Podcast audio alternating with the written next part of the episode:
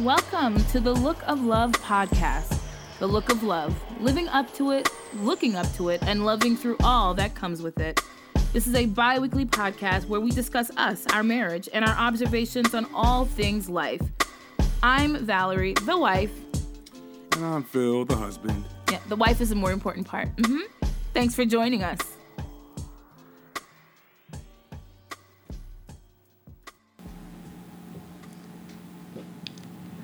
So let's get into it. We're talking today about toxic masculinity. Masculinity. Uh, so this stems from the Gillette commercial that has Yes. came out and caused everyone to get into a tizzy. Yeah. Um, in short, it's a video that has a lot of opening scenes about or showing young boys beating each other up. You know, they're calling to the Um, freak and mm-hmm. sissy and with uh, examples of grown men, you know, ogling women and, uh, you know, businessmen even doing, you know, strange things in commercials and being hands with females and, like, you know, co-workers. Yeah, and then we hear the wonderful apologist mantra boys, will, be, boys. So um, everyone seemed to be, I guess it was polarizing because people thought that they hated this commercial, they love this commercial. What were your takeaways from the commercial as a man? I mean, as a man, on one hand, you know, it, it did come off as a you know a very direct call to action, you know, for the uh, you know related, of course, to recent events with you know sexual misconduct by uh, men in, in and outside of various industries, and uh, you know showing examples, you know, of where uh, young boys and how young boys and young men, young men internalize certain behaviors. I would say for the most part, you know, my general takeaway was that, you know, I didn't, I never expected a, uh, a corporation to uh, take on an issue uh, that so directly uh, affects their demographic. You know, but uh, you know, while it seems to uh, uh, chastise men, I guess there might be a question on if there's a commercial about women who treat women bad. Um, you know, does it? you I mean, just in general, like, what did you think? Not so much where it went. What Mm-hmm. did you think about the commercial? I thought the commercial was well done. I thought it was. Uh, I thought the timing was uh, seemed fair, for the most part. Um, you know, and it wasn't. Uh, it, it may. I could see where it may may may, may seem may have seemed uh, off putting to some people, but you know, for the most part, I thought it was accurate. You know, I thought I was making a very bold and accurate statement. Yeah, I definitely watched the commercial and just thought to myself, I'm pretty sure some people might be put off by this commercial, but I'm starting to really hate the we have to give one message and then give the other message or give open opportunity to the, the, the other side. Um, I heard a lot of people who just said, yeah, go ahead and do a commercial for women. Like, women treat each other bad too. And I was like, that's not the point. This is not the, ironically, this is not like a Me Too moment moment for them. Like, just because we're messaging something that we clearly recognize in our society, both like legally and just socially, we recognize that there is toxic masculinity and that can be addressed without people feeling as though um, it's a one-sided conversation. It's one part of a conversation, um, and just based on the climate we're in, it matches what has been happening. Like we've, we're talking about toxic men in our society and where that comes from. And you know how their influence um, has uh, permeated society in negative ways. Yeah, so I think the the big point is to figure out like what is the definition of toxic masculinity, and in short, it's a narrow and repressive description of manhood. And so, if you think about anything that is seen as um, a weakness, especially when it comes down to emotions, um, you know, we attribute a lot of things that are wrong with boys as being well associated with women which i think is a gender issue in itself like being soft or being emotional. Those are all things that are attributed to women and it's fine when women do it but boys and men don't get a chance to do that or be that. Um, and so it's it's just that whole idea of like you know we talk about the black card being taken away Right. it's other men who take away the man card from other men because they're showing female characteristics in short Yeah, they, they equate weakness with being with being feminine. yeah, and I think what's so sad about that is, you know, it can't be that you degrade a man based on what is stereotypically a woman because that just speaks to like why that is so toxic. Like men who judge other men for how much or you know they are like effeminate. Like that's that's the problem. That's what makes it toxic. You are judging men according to a barometer of womanhood. Right. and so if you're a man who does that, I can't help but think that you don't really have respect for women, or at least when you see signs of women in other men, and that's toxic. Yeah. I mean, it's uh, it's it makes you wonder what you equate being humane with. You know. I mean, the reality is the thing that I really liked about the commercial was, you know, everyone's forgetting that they showed different types of men. They showed men who actually did stop what was toxic about what, Yeah. what they were seeing. Definitely. Um, and that wasn't given enough credit. Like, it's a call to action because there are men who are acting alone in these situations where other men are present. It's like what you said one time when you saw, when you were like, oh, I think it's ridiculous for a black woman to not feel protected when there's another black man nearby. It's like that same perspective of like, it can't be one man's job to change a narrative No. um, about how boys are being brought up.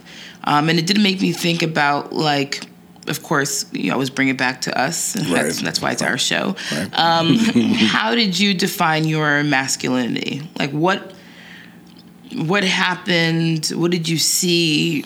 How did you build your narrative around what kind of man you wanted to be? I mean, yeah, of course, it starts with the number one, you know, the number one honcho. Mm-hmm. Um, you know, the uh, the alleged prince of Jamaica, All right, sir, let's go. my father.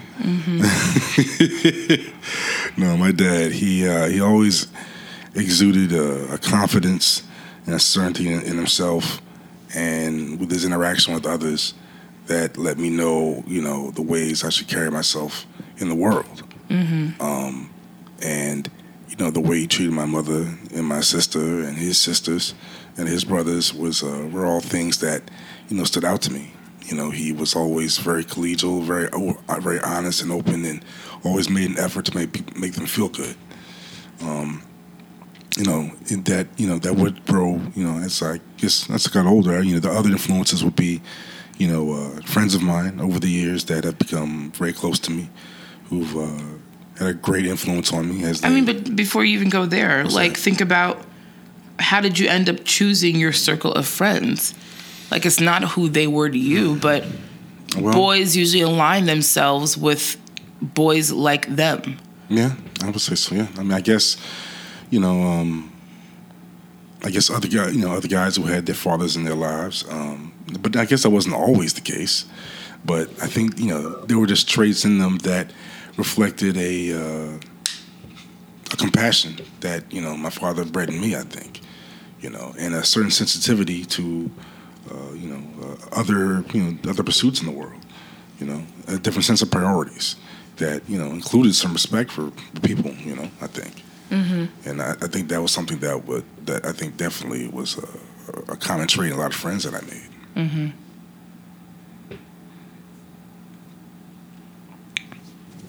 But I mean, I would say, you know, for the most part, you know, I mean, all the uh, you know all the things that helped define my masculinity over the years, you know, from my father to friends, and of course to you know relationships. Uh, I think, you know, as I grew up and tried to, uh, you know, you know, go over that go over that romantic level with you know certain young ladies, I, I think. Uh, I think the way I was raised was definitely a little different than others, and uh, I definitely, as I got older, began to perceive a different. I began to wonder how women were perceiving me as I was growing, as I was getting older. You know, I think I probably mentioned this before in passing, that you know I wondered if uh, I, sometimes I wondered if you know other black women wondered if I was black, if I was all the way black when I was growing up, and I wonder if that you know altered their sense of uh, my their sense of my masculinity. You know, I'm not sure now, to be honest, but maybe it did. You know, I'd have to, you know, I'd I'd have to ask. I think, but I wouldn't, I wouldn't doubt it though. I mean, it definitely affected my confidence. You know, that this uh, hesitation that I felt sometimes. You know, from uh, from women as I grew up. But you know, what about you, baby? Sorry, that's a student who decided to call me at night at 10:15. I'm sorry, my job is never done. Uh, sorry, friends. I'm just turning my phone on silent right now. Um, how did I capture? How, how would you say you captured masculinity as you grew into a young lady?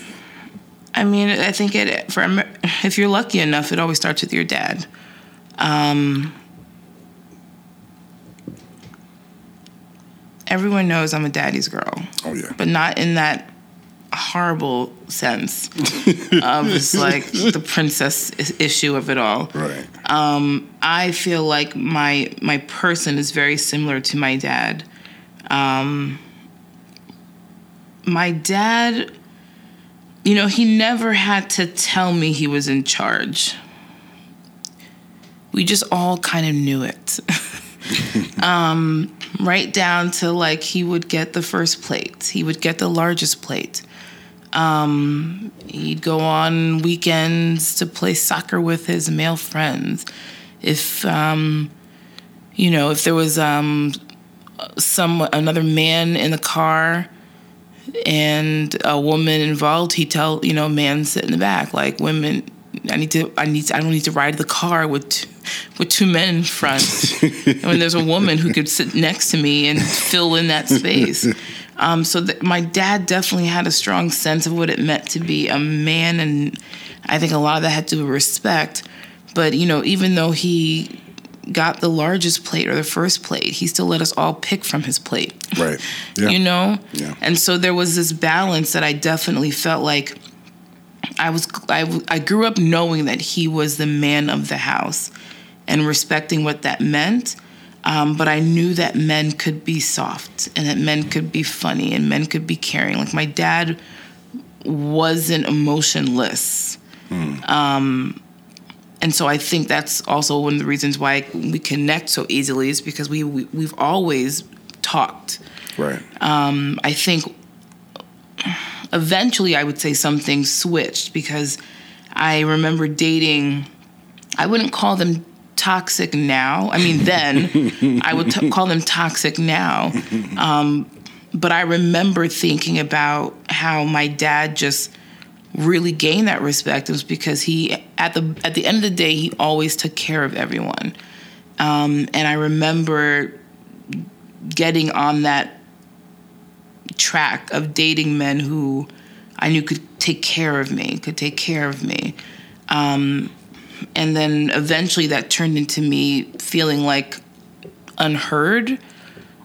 Um, Really? like I didn't really, yeah. I, you know, when I think about it, like right now, um, it just seemed like that was like the currency. I would be kept, and they would keep me. and so, Because, but in a sense, it sounds like you were being heard. I mean, well, at least maybe to a certain extent. Well, I think that's that's why this is so tricky. Yeah. I mean, the reality is this: like, um, I think I control a lot. I think I'm super strong, um, but I really enjoy being a woman in the traditional sense. Like, I I like being soft and pink. I joke about that all the time. Oh yeah. Like, you know, and I think especially when you when you feel like you don't have that space in the workspace, like I'm not really allowed to be soft and pink at work. I'm supposed to be in charge. um, so when I'm able to have a man like really make me feel like there's nothing I need to think about, or you know that that things have already been decided, I'm I bend to that. Um, and I never really considered that toxic, but I do feel like though those relationships ended for a reason Right. And because there wasn't necessarily an equity of emotions like how we were going to transfer or share emotions i think that's why i would deem them toxic right now. Um, they didn't feel toxic at the time and i also feel like a lot of that has to do with um, you of course because i definitely feel like that's that's like something we we don't really struggle with but we definitely struggle with it. There are times where i'm just like you know, that comes back where I want Phil to just be the man about the situation or and that what that means is is very tricky because there are so many instances where I feel like because he's not a traditional man that I'm like that's why we work. so I don't know how to like I think there's there's this there's this way to balance it that sometimes there are some messages that don't work well. Like as much as I believe you to have to be masculine, I also believe that there's an element of femininity that I'm supposed to have. I'm supposed to be neat. I'm supposed to want to clean. I'm supposed to want to cook. But those are things that that a man could just as easily take responsibility for. Right. Remember, we had this discussion when we were watching. I forget we watched something, and they were talking about like uh, how school camp with the when they were trying to pick the rooms. Oh well, no. Well, that. Oh, thank you. That was an. Well, that was a good episode. We were watching um, Marriage Boot Camp, the um, hip hop edition, um, and you know, the rappers were sitting in the background, Big like soldier. smoking, chilling. Big soldier. The women had to pick like a like a rooms that they were going to sleep in, and the men did not help at all. They just let the They- women just like laid back. Yeah, back while the women all, just henned about like. uh, uh, uh, please pardon uh, uh, that that, that my toxic term. femininity. Um, no, but it was just so funny. Like, not a single man got up to take part in decision making. It was like this. That was They've glaring. all decided that it was a woman's I'm task. like, yeah, it was an unspoken agreement. I'd be guilty of that though. I wasn't thinking about that. I was thinking about how we were watching, or maybe I don't know. We were doing something, and someone was like, "No, like the very notion that guys help with char with chores." just makes it makes it known that like there are certain tasks that we put genders to and it's like no why are you helping around the house like why like why why don't you own a chore why don't you Right. like you're you're not allowed to help it's like the same thing with men who like oh, i'm babysitting my kid you're watching your kid you're not babysitting your kid right so when we say things like that it's like Yo, father should never say babysitting. i'm not ever. it's like what are you You know? talking about you you mean you're with your kid come on but i think that's like that's part of the issue it's like you can't accept gendered roles as women without accepting some buy-in to what may be a repressed narrative about what a man is and isn't See, you know, the, the, the difficulty. I guess we're having. I, I hear the difficulty on both parts trying to get to the core of masculinity, the core of femininity. You know, and, and it comes down to all these established no, uh, societal norms that we've been Exactly. that we've been raised with from two generations ago. I mean, and And and, it's and, you're right about that because it's like when you say get to the root, I'm like the reason why we can't get in the root is because someone else built it. From so it's like to try to unfold that and redefine and try to get Mm-hmm. that because I mean I think we're trying to get beyond the words masculine and feminine and just get to human. I mean, and here's the thing: like we have to think about like just if we like if I were an archaeologist, I'd go way, way, way back in time. and the reality is, it's like as soon as you distinguish who's going to go out and hunt and who's going to tend to the house, we've already created an understanding of what you were going to do and what you were going to do. And unfortunately, the became genders, and I think that's where it came from. The the issue right now, though, is like when you think about toxic masculinity in general, there's another layer when you think about how that exists in the black community. Yes, definitely. And you know, if we're talking about societal norms, for black men, you have to times that toxicity times two because there's this understanding that we know society is always trying to emasculate our black men. Right. So it's like if there's anyone who wants to be tougher than tough and more sexual than the most sexual, our black men tend to fall into that more than any other because of this this feeling of being emasculated. Like many people argue that that's that is how hip hop came to be and move I mean that's to where it is. I mean, that's where a lot of the hyper, you know, masculine images come from. It's, it's, it's a defense mechanism to all the emasculation. Yeah. You know, there's like like we're trying to we're trying to stem the we're trying to stem the flow we're trying to stem the flow of blood there by by by compensating by overcompensating for it. And uh, unfortunately, it, you know, it was exuded a lot in the culture. Um, I mean, there's some evolution going on, but uh, for the most part, you know, hip hop definitely typified, you know, even exacerbated a lot of images and ideas that you know should be considered archaic. I mean, what's so funny is I think about when I think about hip hop and you know where this toxic masculinity like comes from. It's so interesting to think about like when a rapper becomes really like grown. Like think about Jay Z. Yeah. If you look at pictures Yeah, yeah. of Jay Z way in the past, Yeah. um, it's like the gold chains and like all of his money around his neck. Now he's kind of Steve Jobs his way. He's like no bling, simple attire. My hair is not cut. Like you know, and then even the artistry and how like he's evolved from Money Cash Hoes into like I'm at the Louvre with my wife, and you know the women's video are are art, not just women shaking on. And it's like there is an evolution once you've established yourself. Maybe when you become more educated, like you can evolve out of your toxic view of masculinity. You can. Yeah. Um, Yeah, that doesn't mean you're not gonna get slack from it or No. cut, get flack from people from it because and not, and not even and it's not that even going to suffer not not going to suffer any lapses in behavior yeah, you know but because you know with age comes wisdom you know with, with time comes wisdom. Um, but you know there are a lot of normal things that are hard to you know things that you find normal that you know you can't they're hard to reprogram yourself away from. It's so funny because I, you know, when I'm thinking about like the role of this in, like in hip hop, the reality is, unfortunately, many of our boys are watching videos. right. And we all know the videos we could think of that say, this is what a woman is, and this is what you use her for, um, and this is what her platform is.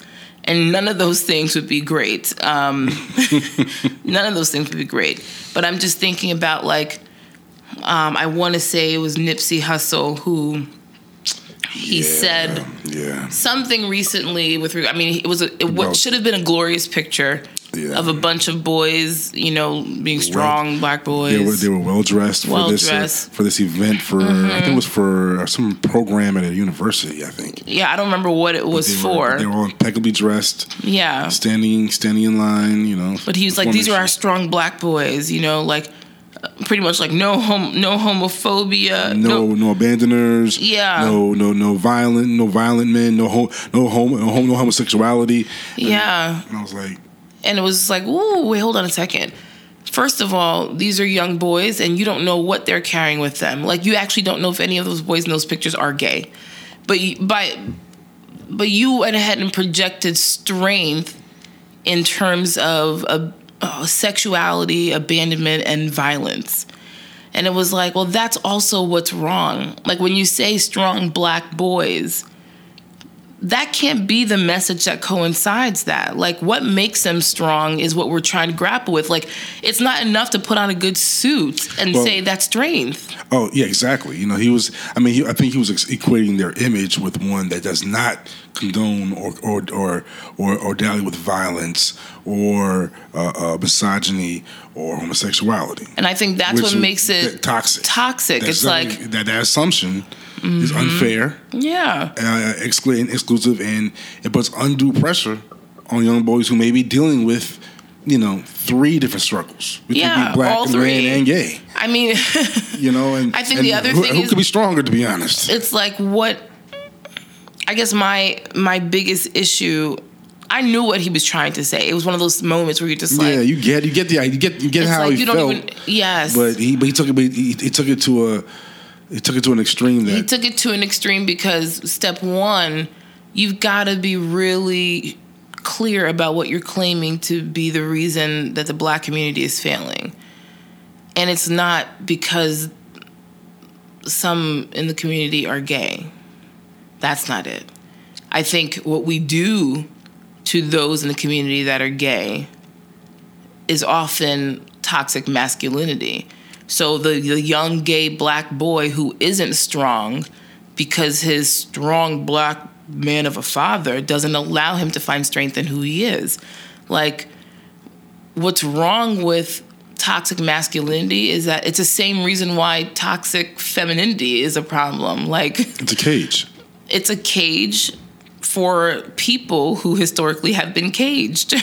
You know, it's it's almost like, you know, I, I've heard that you know this, this homophobia is just a a diluted you know diluted projection of of rage of the black man's rage at you know their own masculation. I mean, what whatever the reason is that you are gay has nothing to do with what's plaguing the community. What's plaguing the community is violence. That was real. Abandonment. poverty. That was real. Poverty. That's real. But the circumstances around all of that can be so complex and so layered that defining something as strong I think that's the same thing that we do to women. Like I think it's toxic that there's an expectation for black women to be strong, strong black women. Yeah, I think that strength and expectation of strength have killed us. burnt you um, hmm? Just burned them out. Oh yeah, but there's also this understanding like you know, when we say strong black women, most strong black women have learned that there's pain in everything. Yeah. Like you don't even accept something when it's easy. You don't accept something when it's sweet. Yeah, the, the, like the the like just the the image of strength implies struggle and pain. Yeah. constant struggle, Constant It's struggle and you, pain. You don't you don't necessarily equate strength with happiness. Yes, and I think that's Because you know, do you, do you need to be strong to be happy? do you need to be strong to be happy? I think it takes a lot of strength for you to find happiness in a world like this. Mm-hmm. But I don't think I'm a strong black woman because I've been holding out on my man who's doing a bid. or I don't think I'm a strong black woman because I can have six jobs and still like mm-hmm. like I think that's the wrong message because it's like black women feel like in order for them to be like it's it's like their version of And it's about enduring, not thriving. Thank you. That's where yes, that's exactly it. It's like why why can't we just thrive? Why do we have, have to, to endure? endure. Because that's something that we is not expected of white women. No.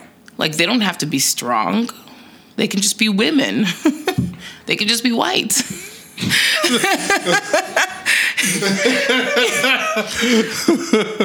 Please send your emails to I mean, hey, hey, you know, we were going to take it there. So- I mean, no, because the reality is this like, I can't help but think about toxic masculinity, masculinity without thinking about black couples. Like, this is the look of love. So, of course, I'm going to bring it there.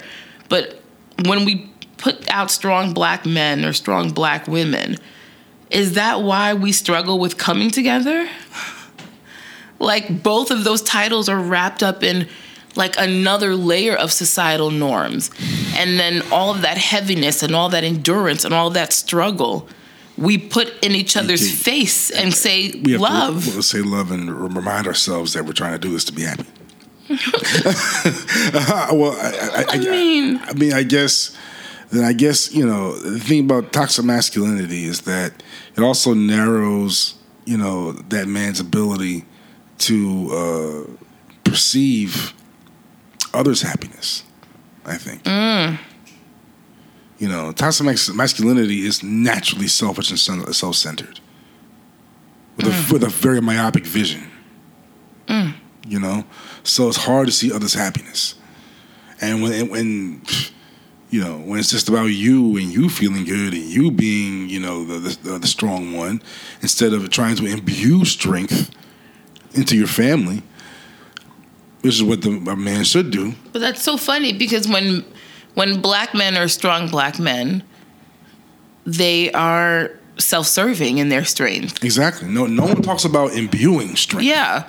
But when women have strong black women, it actually is about Giving, Giving. the strength to others. giving being strong for others and I think that's also the the gap in you know stereotypically Yeah. dysfunctional black Yeah, we're, getting, relationships. we're getting to the root here. Yeah. Yeah, it's like if I am a self-serving black man equipped with a serving oriented black woman, then there's going to be a gap in in in the currency of our love or the conditions of our love. Like I feel like I'm always giving and you're taking and you don't you don't you're just able to be a man about things.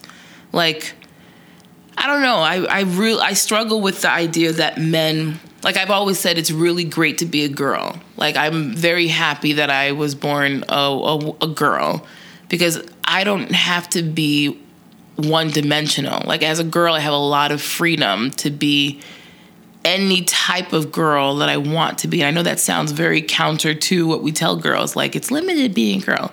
But I mean, I was able to explore and practice, you know, emotional intelligence. I was able to dress up in all these different types of ways and you know, I could if I wanted to be a tomboy, I could. If I wanted to be a girly girl, I could.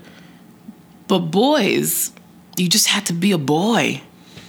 And men, you just have to be a man as soon as you stray away from that very limited view, there's a question about you.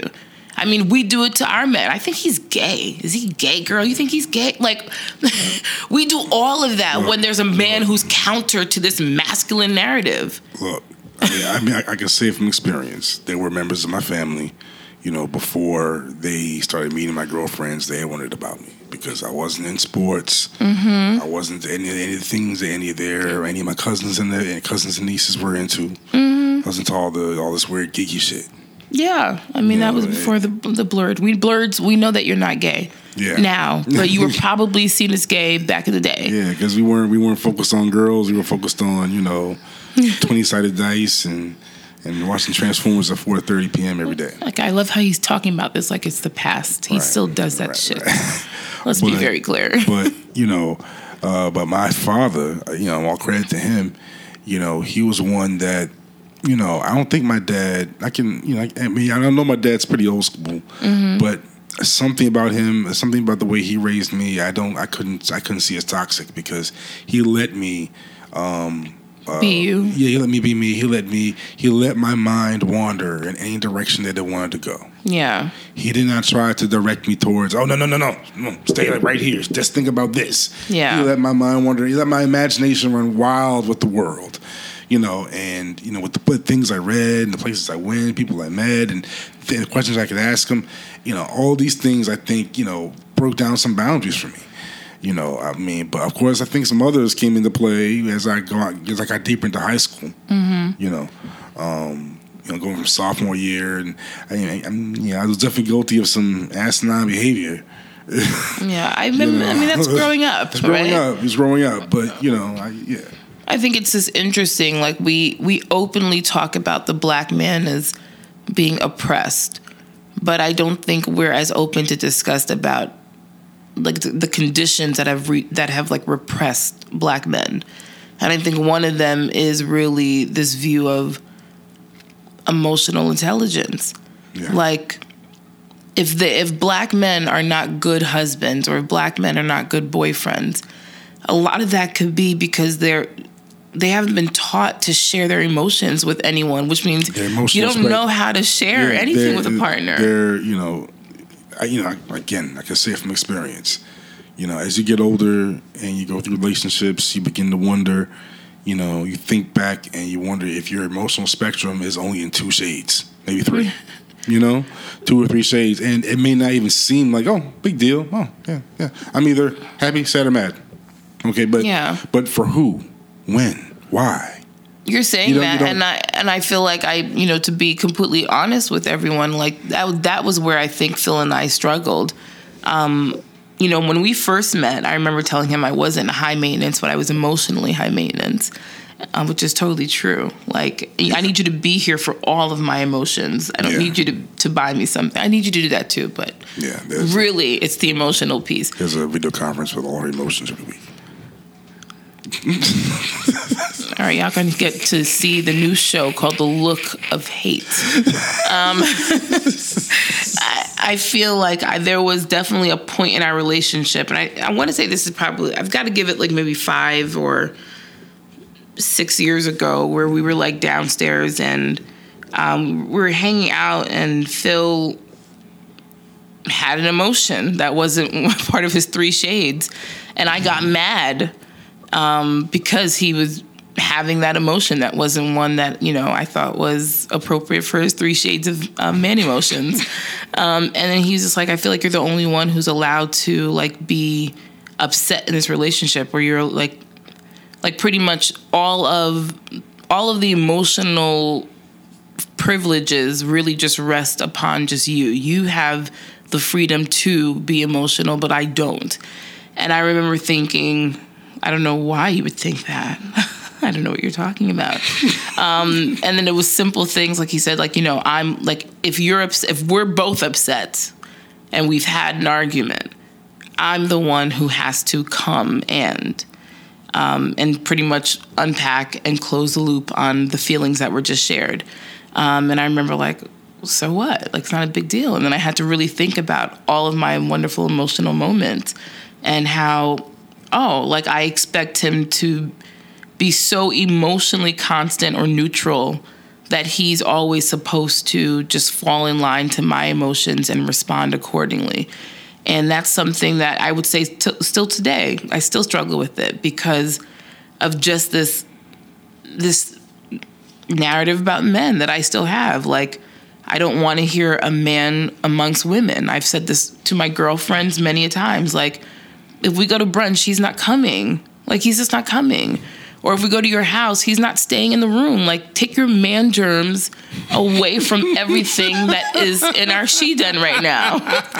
like, I just feel You know, like there's a different space for for men, a man's voice and a woman's voice, and I think a lot of that's like these small ways that I've internalized what like what I want my man to be. I want my man to be seen, but not like heard, unless I unless we all need to hear him. You know, there was one I forgot whether it was a meme or it was something that my homegirl posted on Facebook or something. But she was like, you know, I I had to she had to take a hard look at herself when she uh, one day she got into an argument with her. One day her dude was you know feeling a certain way, and you know she got upset, like, and she actually said to him. And oh, this this is what made him like. He actually didn't talk to her for like three days after she said this. Ouch. Uh, she said, "What you mad for? You with me? Oh. What you got to be unhappy about?" Oh. And yeah, she was like, "Yeah, he didn't speak to me for three days. I had to." I, she, Oh wow. Yeah, that's so nuts. I'm like, "Do, do some women your- feel that way?" No, I feel like there's this thing that we have, like, and it's, it's she totally said it wrong, but it's like the way you know that you're doing your job as a woman is when you feel like you can tend to your man. And so when a man becomes emotional or incons- inconsolable, Yes, you just feel like, come on, you got me. Like you have me. Is really what she should have said. Like I know you feel this way, but you have me. Like come on, like instead of presenting yourself as But- the solution, just because yes, it's like you're there. It's like come on, you you and me. So like that. Oh no, that that was like a man's response. Like, like, girl, what you mad for? You wrong with me? No, that's not what I wanted from you at that time at all. Okay, I had to wonder. No, I mean, I, I do feel like the the times that we're in right now, and it's so weird because uh, most people have relationships where it is very much 50 50. Yeah, Um, you know, women aren't staying home in the kitchen anymore. So, right, so it's like, it's like you think that there's this exchange now that is ne- balanced, but I don't think we've taken the same strides with like emotional exchanges and relationships. I don't think I don't think we're there yet because you know men are still expected to be kind I of mean, stoic about well, things. that's the thing. There, there's a lot of social norms and customs in the way. Centuries. well, that, that we have to unpack. Hence the Gillette Centuries. commercial, friends. Like, that's why the Gillette look was so abrasive to people. yeah, I think people just didn't want to hear the It in their, truth. it was in their face. that, like, you know what, society? We are the ones who created Brett Kavanaugh. We're the ones who created Cosby. We're the ones who created R. Kelly. R. Kelly. We've created a lot of that because here's the thing. Even when I think about our Mr. R. Kelly, I don't want that to be this show, so we're not gonna open that worm way too much at this That point. can of worms. No, no, no. It's gonna be like I'm gonna just take the can opener and just let the can breathe a little bit, but nothing is coming out. Okay. he had his own issues of what was happening when he was a child, and when you hear or read about what happened to him with the older women in his family, Yeah. or how other older black men viewed what they knew was happening with the young boy in his family. Yeah. You have to understand that there was toxic masculinity guiding the young R. Kelly that is now guiding young girls into his space. Like, everyone can be unpacked by the narrative or the conditions that they're raised in or expected to endure. And I feel like for every boy that is a bully, there's a man that is struggling with what he feels should and should not be with women. Right? Because they struggle with that like defining their own manhood. And you know, for better or for worse, men still define themselves according to the woman that they pick or don't pick. And I think that's the thing. Like, who we pick is a reflection of what we feel like our work is with the other gender. Yeah, you know what I'm oh, saying? Oh, def- oh, oh, definitely. I can, I can definitely attest to that. There were, you know, you know, every guy has met that one or two dudes that you know how they they they, they take they take their relationships to extremes.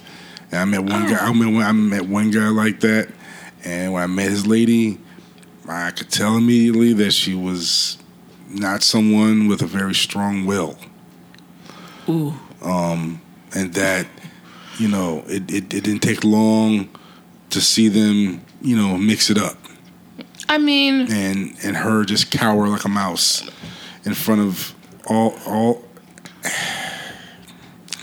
And that's the thing, like see, I was gonna say two things. One, I've heard you say that before when we talk about like you said, look at what Kanye picked and what Jay Z picked. Now mm-hmm. we don't really know who any of those women really are. we true. just know their This perception of it.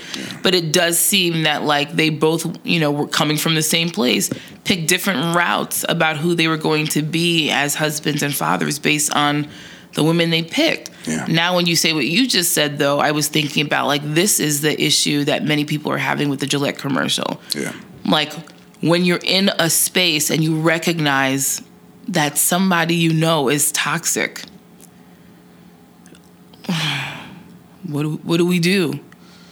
You know, the people who knew the R. Kelly. There are many names coming out that mean, said we all knew, it's see it's so hard confronting societal norms which is why it's hard for people to see that commercial. Just like just like with you know white people and racism Mm-hmm. you know, in their own family it's hard it's, Mm. it's hard like you see it but you're standing there you're just standing there Yeah, you're You just know what like, if I don't engage, is that Or- the same thing as me? It's like if I just ignore it, it'll just stay in my family. No one wants to know. Mm-hmm. No one's because no one in their family wants to talk about it. no. You know, just like with you know men who do the foul things, they're not, not going to talk about the foul things they're doing to women. You know, and and yeah, and I guess it's unfortunate that these women you know aren't aren't going to talk about, or maybe they're talking more, talking more. You know, exposing more toxic ma- masculinity, but for a long time, you know, it became it was a norm. Yeah, I just there's so many things that I feel like I It's going to take generations. is I mean don't know why this is now officially making me sad all of a sudden. I don't I can't even understand it. Because I do feel like what it boils down to is everyone is just wounded. Like no child is brought up or brought into this world toxically. Right.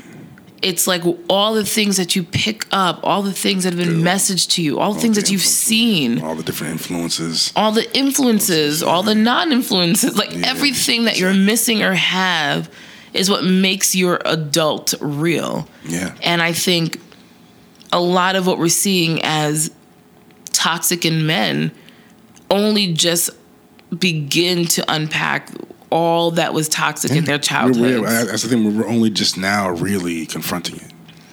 this, this, this term toxic masculinity. It was only I've only heard this in the past year or so, past couple Yeah. years. You know, this is this is this is a fresh, freshly exposed Yeah. Um, Societal wound. Yeah, a freshly exposed concept that will take um, years of literal study. I will say that I do believe that there's, and maybe this is my my article that would definitely be published if I do it really quickly to respond to this, because there is toxic masculinity, masculinity and toxic femininity. Femininity, yes. Yeah, that's a term I've not heard used. And I think that's what, like, one, like the Amber Rose, I mean, she took it too left, but she does talk about toxic femininity in that, like, slut shaming. That's that is literally what we do to each other, um, because the the societal norms around what is woman, like a classy woman, woman, um, we judge each other for it. Or when you have women who say things like. I can't believe she doesn't want to be a mother. Or just like, the, the, the, the, or- the, the moral standard for a woman is Hi. Oh yeah. through the roof. Oh yeah. There's a the and- moral and- code and- behind what is a woman. It's like anything one notch below that, and you're yes. out of here. You know, when we judge um, stay-at-home moms and we're like, you don't want to work, like, You don't, you don't want to be independent. yeah, it's like we're just gonna be just in that. You're Either- taking all women back a hundred years by you not working. By because I want to be a great mom, or do I want to be an independent woman? Or, Yeah, you know. I mean, but no one wants to talk about the the fact that we fucking have to choose. How about that? What? Why is that not toxic? The fact that we can make a choice. even though even though it's it's always implied that you can do both. You could do both. No, that's, that's strong women. strong women. Yes, put on your that- cape, bitches. Put on your cape. And who's telling you that the most? Other women or men? I mean, are, are, are the women trying to tell you you can do both? no, I think I, I think it depends. Again, like there could be a man who says, "I'm keeping my woman," and when you, you stay at home, and guess what? She wants to do both. She could just stay at home. I think women judge. Let's put it this way. I know this probably should have been the bottom line of this. It's like we have to just do better at recognizing toxic relationships, and I don't think it's necessarily just Yeah. about like re- like in a like a relationship that's you know between a man and a woman or a woman and a man. I th- a man and a man. Like at this point, it's like what is toxic? I think the short version would be anyone who gives you any indication that they want to repress what you deem to be your core or you.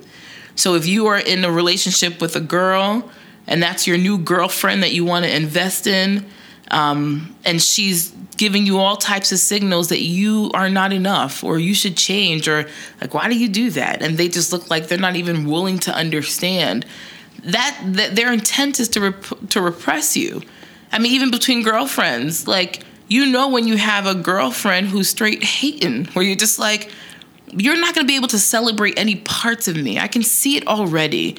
Like or if someone just wants to keep you in a certain space like they don't want you to move they don't want you to grow. Like repression is your red flag of something toxic.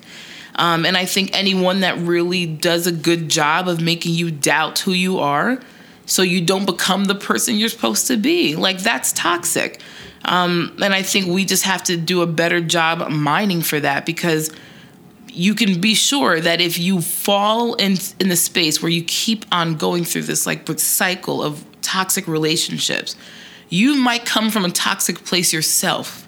And that's why it's hard for you to get out of that cycle. So we're, you know, we're we're talking about people who need to figure out like what they need for them like for for themselves and what they need to thrive. And we can't have a repressed narrative about anyone or any gender in order for us to be true partners. And I think that's the that's what the Gillette commercial was actually trying to address in a in a in a, a larger scope. Like we're supposed to be partners in society. Like humanity requires partnership. And so the same way you wouldn't let someone just bully and beat up your your wife is the same way you wouldn't allow society to beat up a boy who isn't boyish, right? Like we're just that's what we're talking about. We're talking about your ability to be a partner and a support and how you know narratives around what isn't isn't appropriate for genders limit your ability to partner with someone you know and i think that's very true in the black community and i think if if the, if toxicity is related to partnership then i'm not surprised that we're not you know killing it in the department of black and black relationships and marriages like there's a reason why we struggle with that and i think it is about these narratives that we place on each other Yes. all right guys i don't know if there was a resolve today I mean, this feels like uh, you know we may actually do a part two to this. I listen. That part two is going to be my article. I think we're going to give the people what they wanted, like at this toxic femininity. It is a thing. It's women judging other women and not being able to hold each other up. And I think for men, it's men judging other men and not holding them accountable. Yeah, or or, or holding up all the wrong uh, wrong traits in men. Yeah, enforcing the, the wrong and- and enfor- qualities. enforcing the wrong qualities in, in young in, in young boys.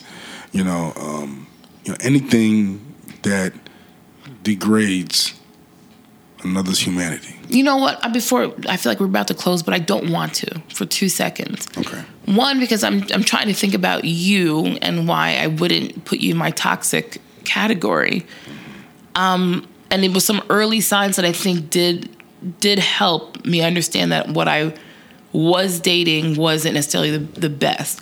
I never you are you have chivalry, but it was never to express your manhood, right? It was like you were chivalrous to care. So simple acts like, you know, holding, put, putting your arm out so I can hold on to you, or just being extra aware when I'm in heels. Like, those are things that I'm just like, thank you for recognizing that it's so hard being a woman right now. um, but those were acts that you did out of care, and it's not because you're like, that's what men do.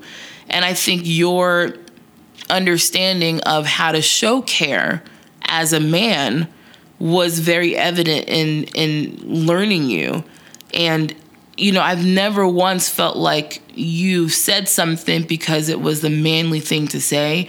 You did something because it was a manly thing. Like you're not driven by your gender.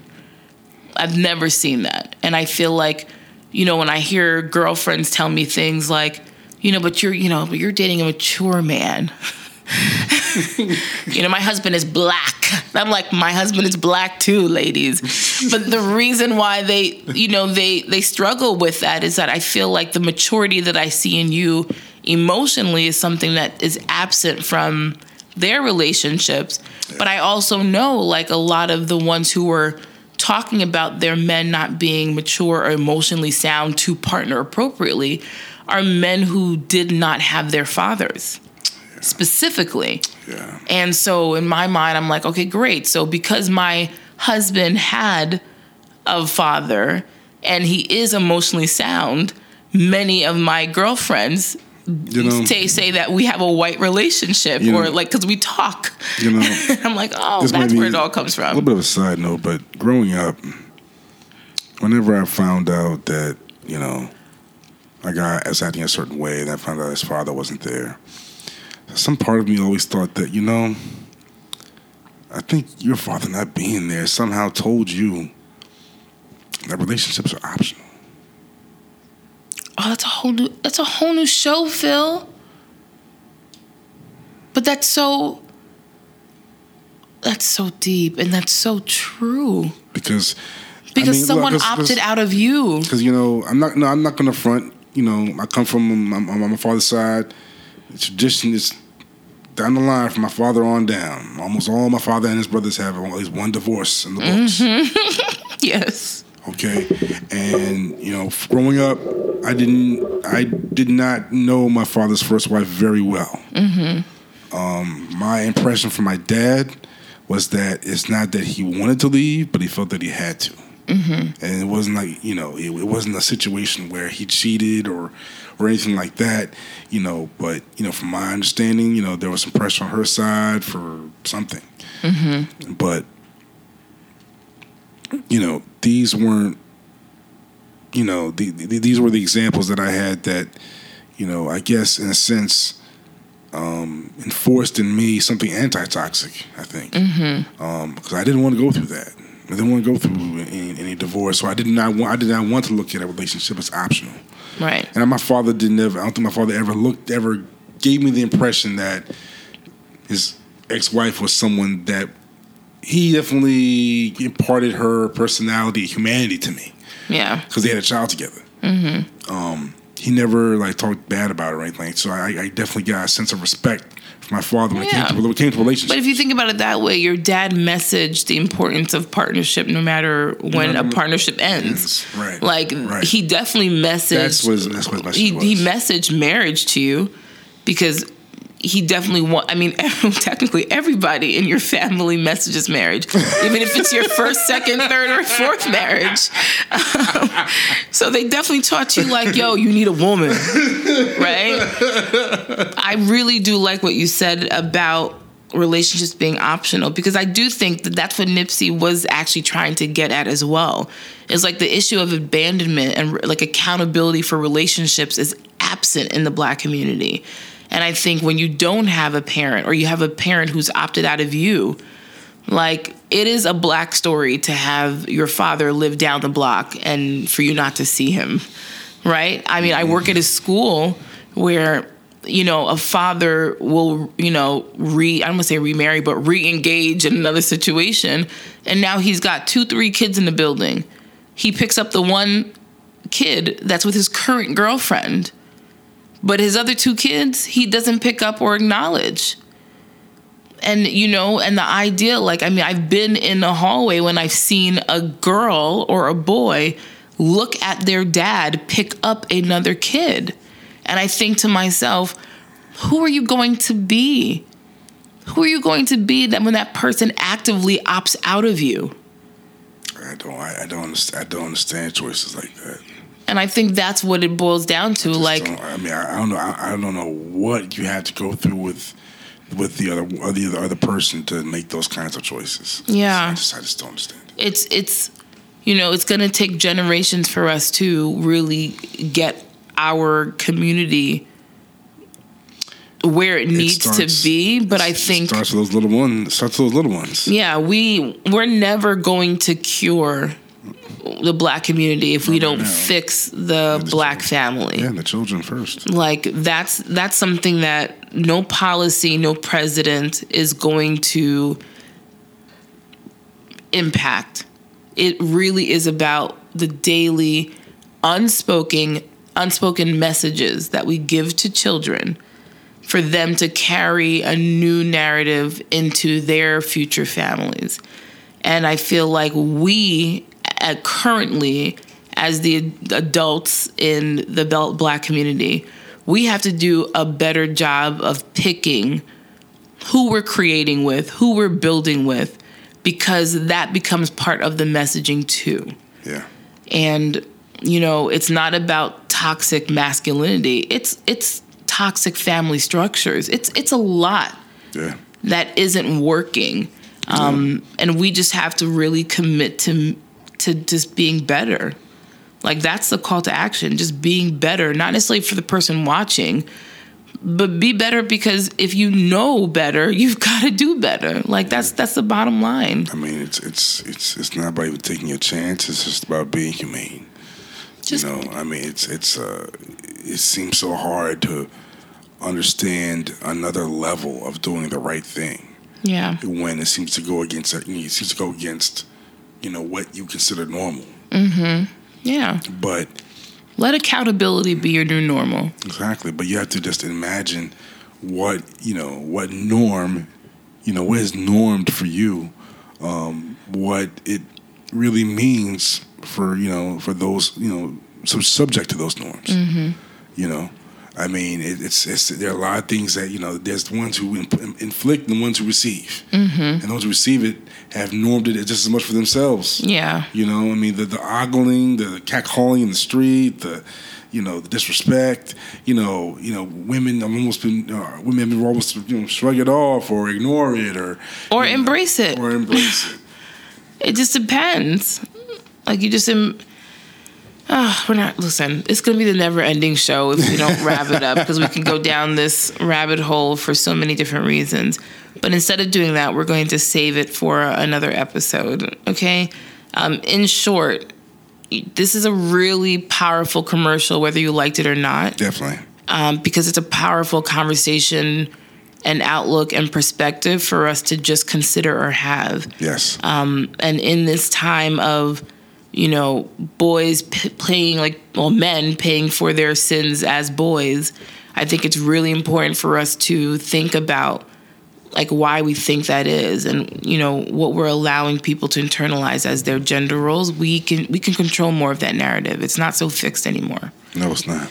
So come on give us the rundown. Where can they find the next episode Yes, this is the 21st episode of the Look of Love podcast. It only took us six years. Woohoo!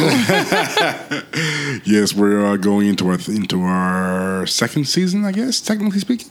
Okay. Uh, you can find us um, on primarily on Apple Podcasts, Spotify, SoundCloud, and now Anchor. I still don't know what Anchor is, but he takes care of all that stuff. Um, listen to the next episode, friends. We'll make sure that you guys get it shortly. All right. All right. Bye. Peace.